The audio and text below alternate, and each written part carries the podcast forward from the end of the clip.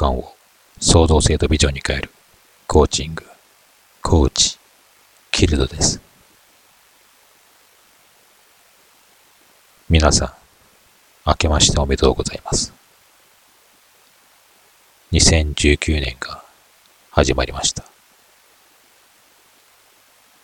平成も、あと残りわずかで、新しい年号が始まります。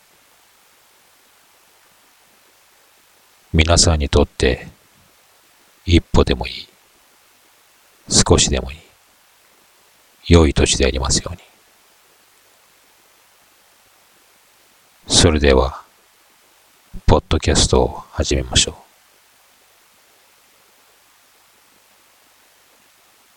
嫌われても構わない。孤独感で。自分のため、人のために嫌われ人の戦略を立てていく。あなたが一人でいるとき、それは演技しているのではないのか、装っているのではないのか、と、ことの真意を探ろうとしてくる人がいます。その時、何のことだと、あなたは、とぼけて答えるのかもしれません。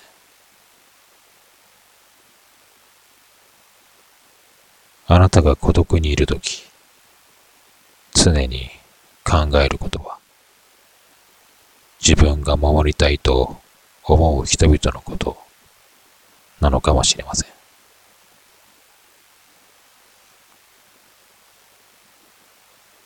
そのことを理解しているのは一握りの人です。それ以外の人々は知らないし、あなたを毛嫌いしているのです。人に嫌われることはマイナスのことだと言う人がいるのかもしれません。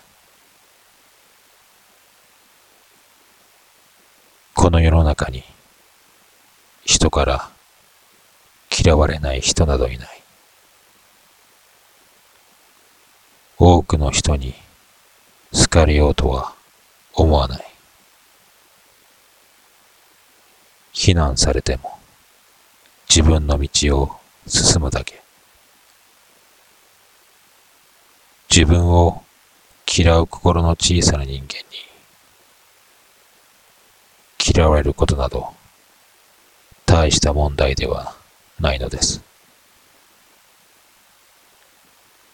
あなたは、癖のある人間なのかもしれません。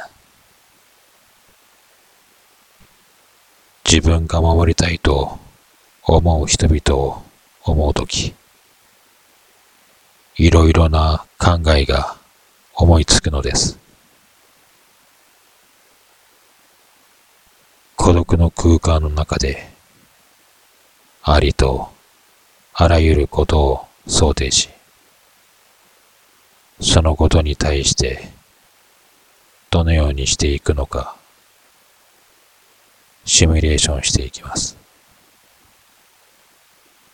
それは、嫌われ人の戦略というものかもしれません。